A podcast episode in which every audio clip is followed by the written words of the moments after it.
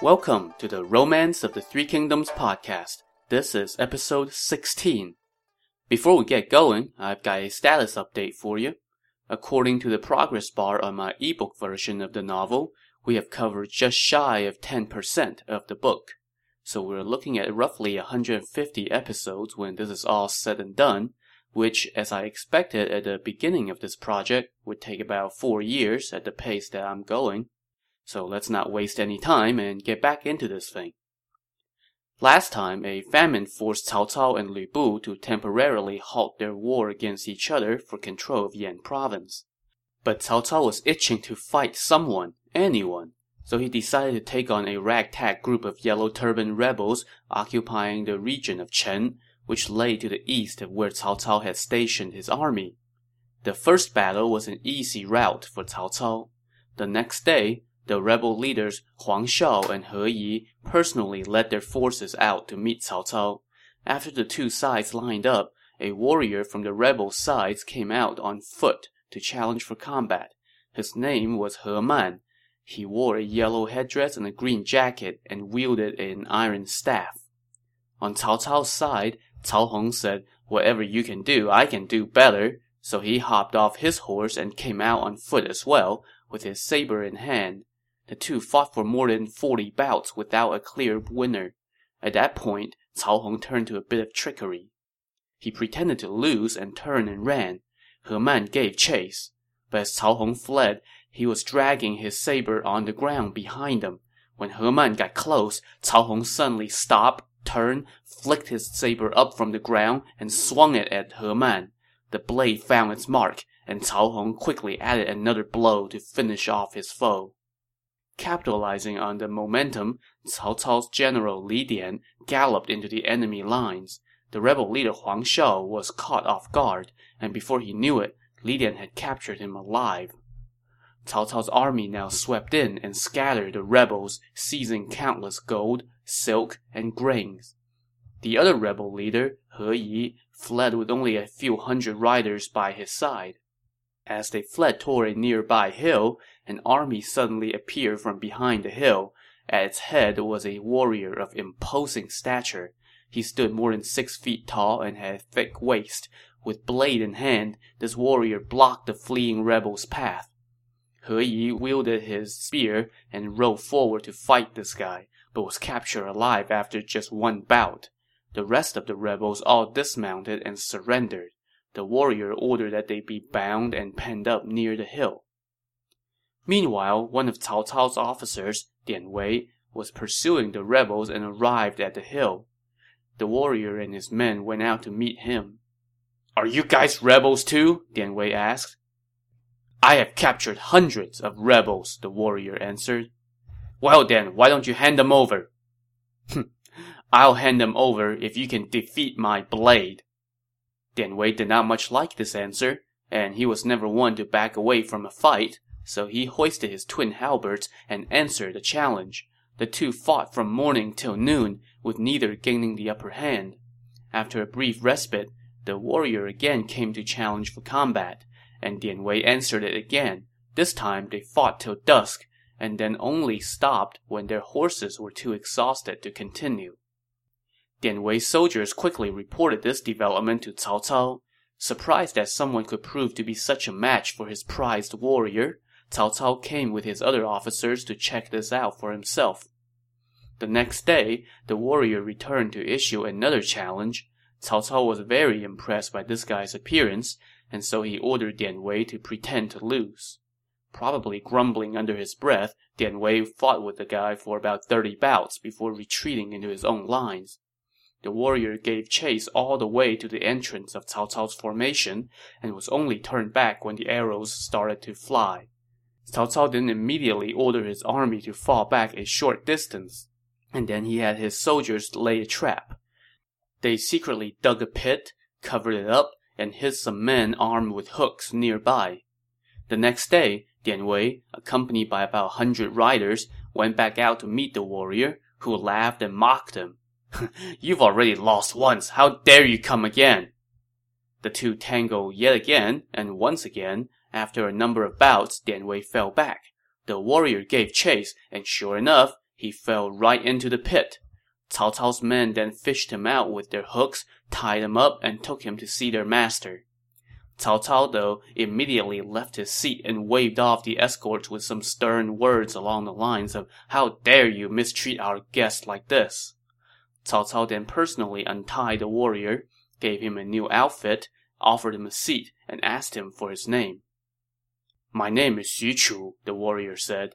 When the bandits started coming around here, we organized our clan, which number in the hundreds, and sealed ourselves up in defense. One day, when the bandits tried to attack us, I ordered my men to gather a lot of stones, and I personally hurled them at the enemy.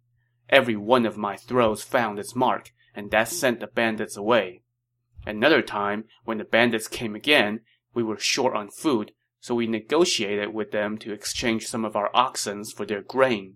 So they delivered the grain and drove our oxen out of the hill, but the oxen turned around and tried to go back. I grabbed two cows by their tails and pulled them backward for a hundred some paces. The bandits were so stunned that they didn't even dare to take the oxen. Because of this, we've been able to keep the peace around here. The tales of rock hurling and oxtail pulling impressed Cao Cao. I have long heard of your name, Cao Cao said. Would you be willing to surrender to me?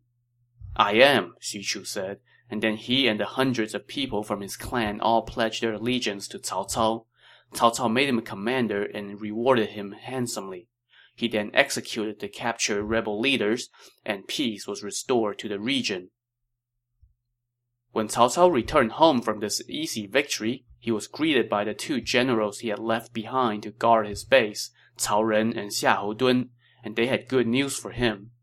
Their spies had reported in recent days that Xue Lan and Li Feng, the two men Lu Bu had left in charge of Yan province, were letting their soldiers leave the city to loot the surrounding areas for food, leaving the city lightly defended.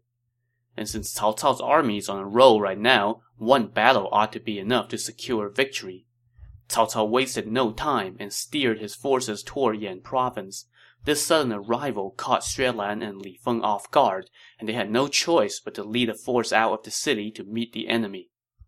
Allow me to go kill these two as an introductory gift for you, Xu Chu said to Cao Cao, who was delighted and said okay. Xu Chu then rode out, and Li Feng went out to meet him. As soon as their horses got close, however, Xu Chu swiftly cut down Li Feng. Xue Lan fled back into his own lines, but when he tried to run back into the city, Li Dian had already cut off his path at the drawbridge. Xue Lan did not like his chances against Li Dian, so he turned and fled toward the wilderness instead. But from behind came another of Cao Cao's officers, Lu Qian, who dropped Xue Lan with an arrow.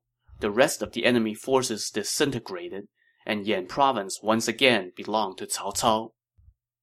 As soon as Cao Cao retook the city, his adviser Cheng Yu pushed for him to advance on Puyang, where Lu Bu was stationed. So Cao Cao immediately set out again.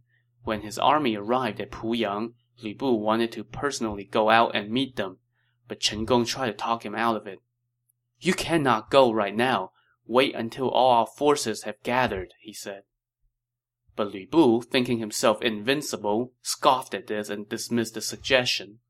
When he went out to meet Cao Cao's army, Xu Chu rode out to take him on. They fought for twenty-some bouts without a winner, and at this point, Cao Cao said, it will take more than one man to defeat Lu Bu.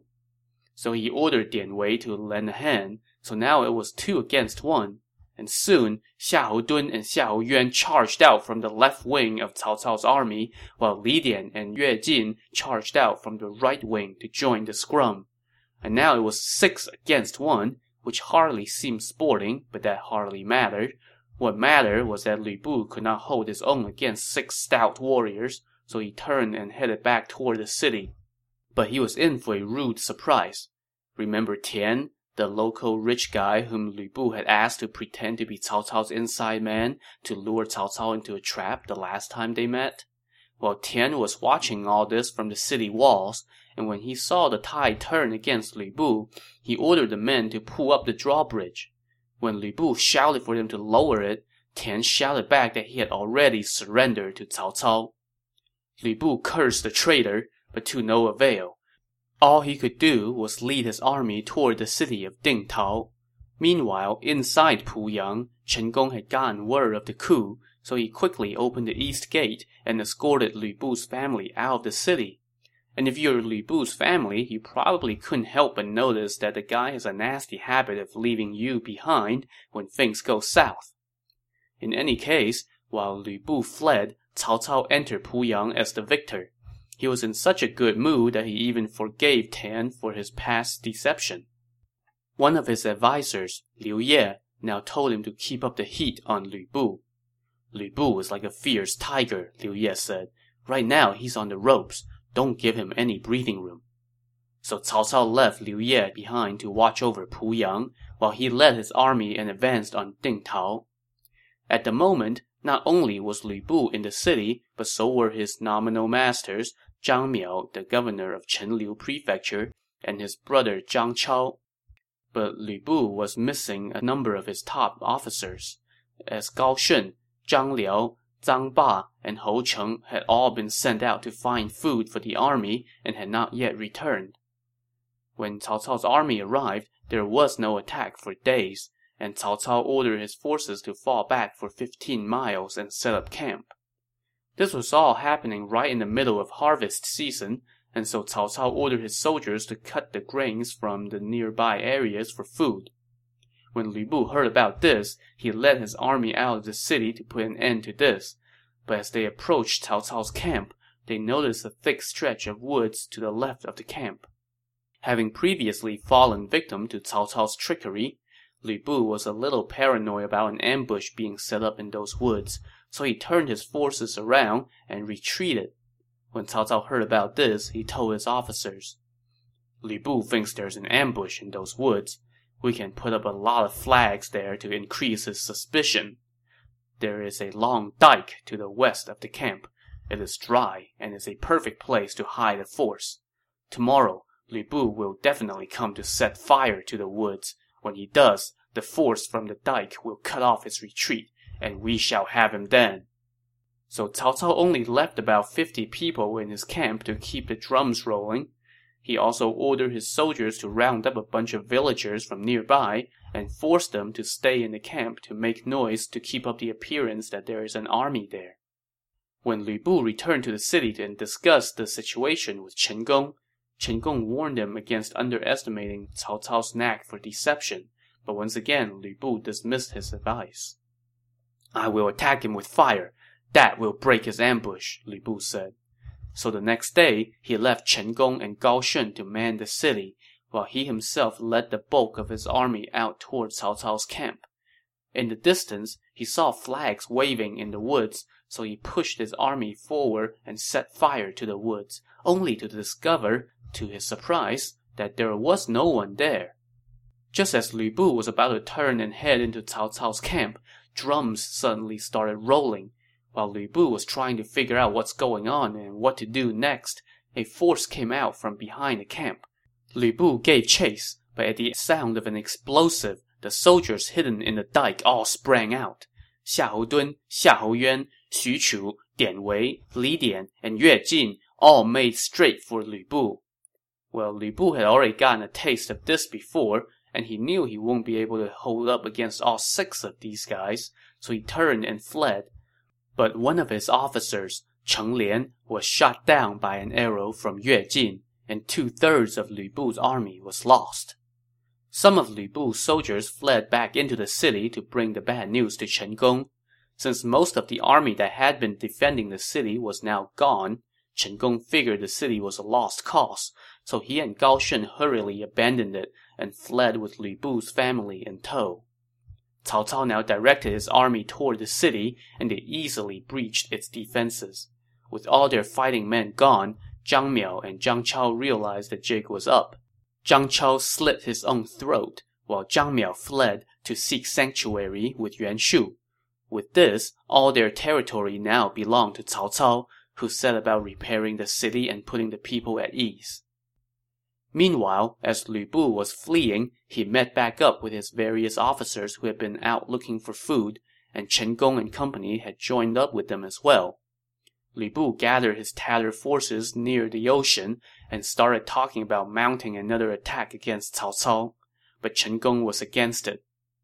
Right now, Cao Cao has all the momentum, so we cannot attack him at the moment, he said. Let's first find a place to call home, and then settle this score. I'm thinking of joining up with Yuan Shao again. What do you think of that? Lu Bu asked. We can send someone to Yi province to feel him out first, Chen Gong said. So Lu Bu sent a messenger, but the message he brought back was not encouraging, to say the least. While Lu Bu and Cao Cao were facing off, Yuan Shao had gotten word of their battles. One of his advisers, Shen Pei, said to him, Lu Bu is a jackal. If he controls Yan province, he would no doubt have designs on Yi province. We should help Cao Cao attack him so as to protect ourselves.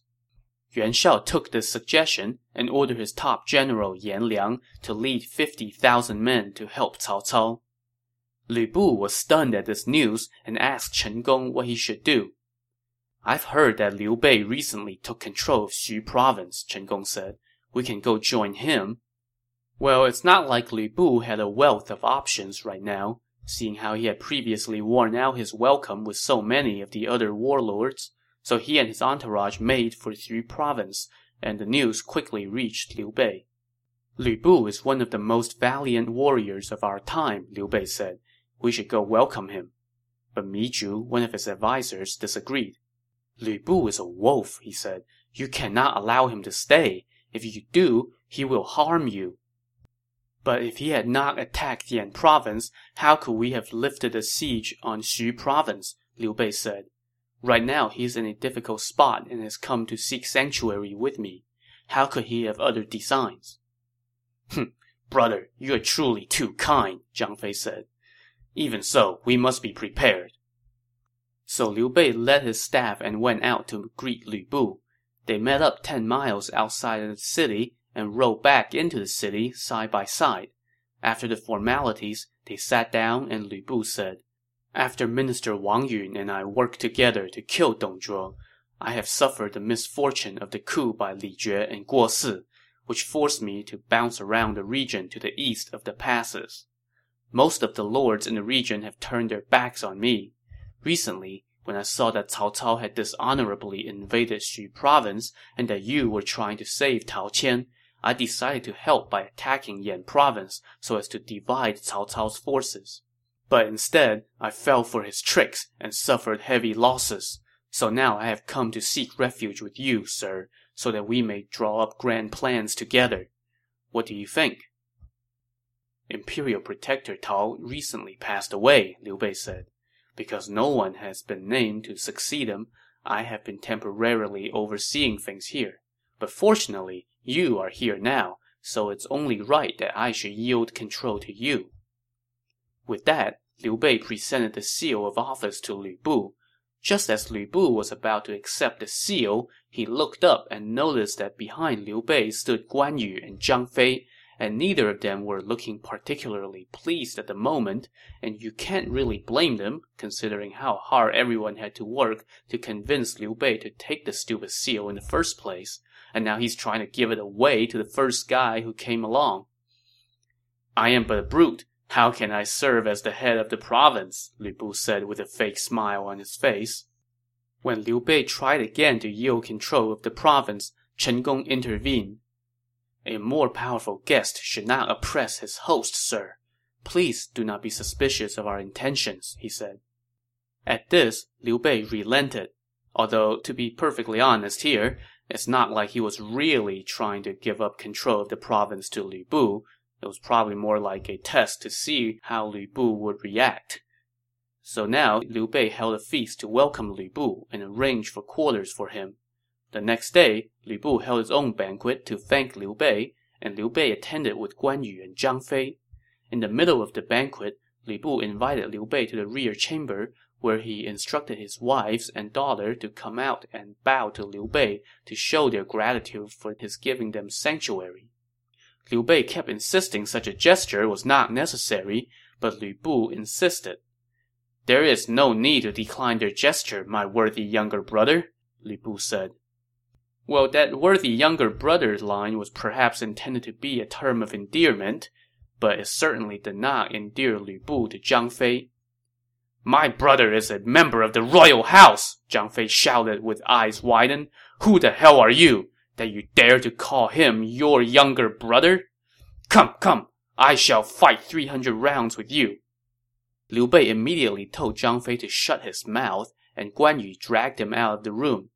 Liu Bei then apologized for Zhang Fei to Lu Bu, blaming it on the wine. Lu Bu merely responded with silence, and the banquet soon broke up, but it didn't end at that. When Lu Bu was seeing Liu Bei out, Zhang Fei came by on his horse with a spear in hand, shouting, Lu Bu, come fight 300 rounds with me. Liu Bei immediately told Guan Yu to go calm Zhang Fei down. The next day, though, Lu Bu came to take his leave of Liu Bei. I am grateful that you, sir, have taken me in, Lu Bu said, but I am worried that your younger brother cannot tolerate me.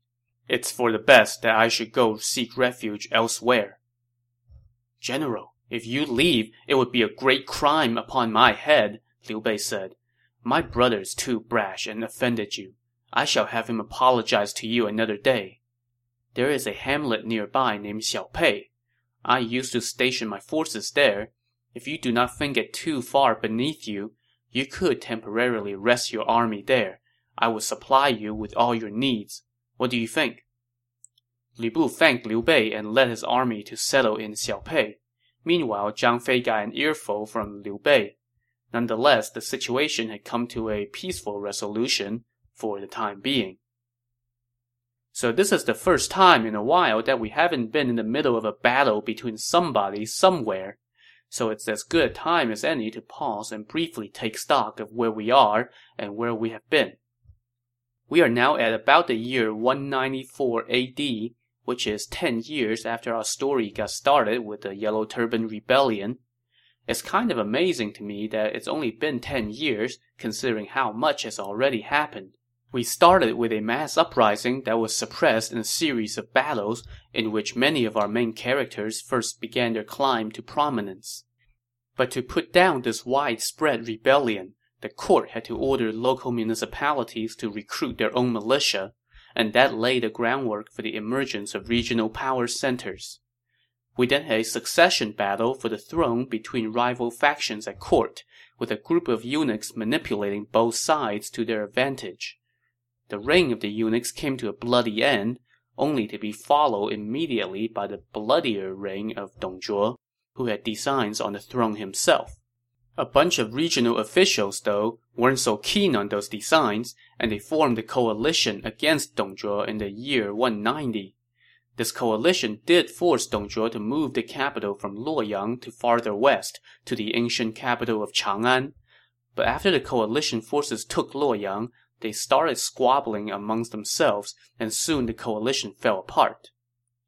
So now Dong Zhuo was still in power, but as a result of the coalition against him, you had all these regional military leaders with their own armies, and once they no longer cared about their common cause, many of them started carving out their own territories instead, usually through force.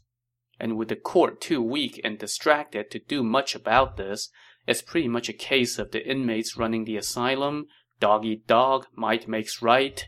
You know, just pick your cliche. But the good times did not last long for Dong Zhuo. Just three years after he rose to power, he was done in by a scheme hatched by Wang Yun, one of the ministers of the court. Using a pretty girl named Diao Chan, Wang Yun managed to turn Dong Zhuo's adopted son Lu Bu against him, and Lu Bu conspired with Wang Yun to kill Dong Zhuo but they botched the post-Dong Zhuo purge and invited disaster upon themselves when they refused to grant amnesty to four of Dong Zhuo's lieutenants. As a result, these guys, led by Li Jue and Guo Si, raised an army, marched to the capital, killed Wang Yun, and seized control of the emperor and the court, and at this moment in the book, they are still running things in the capital. Meanwhile, in the provinces, we are seeing several major centers of power starting to form. One is Yuan Shao, the descendant of one of the most illustrious families of the court, and he is building his base of power in Yi province. Another is his cousin, Yuan Shu, who is based in Shouchun, In the south, you have Liu Biao, a distant relative of the royal house who is reigning over Jing province. And next to him is the family of Sun Jian, a great warrior who was killed in a battle with Liu Biao's forces. And of course, we have Cao Cao now rising rapidly in stature with his power base in Yan province. And in Xu province, Liu Bei just kind of lucked into control of the province, and quite reluctantly, he would have you believe. And now Lu Bu, who has been on the run since Dong Zhuo's former subordinates sacked the capital, is with Liu Bei, for better or for worse. Whew, so quite a lot of twists and turns so far. But really, you haven't seen anything yet. After all, the novel is called The Romance of the Three Kingdoms, and right now we still just have one kingdom, albeit a very troubled one. Next time, we will go back to the capital and look in on the emperor and the court that is being controlled by the former associates of Dong Zhuo. Spoiler alert, things are about to get even more chaotic. So tune in to the next episode of the Romance of the Three Kingdoms podcast. Thanks for listening.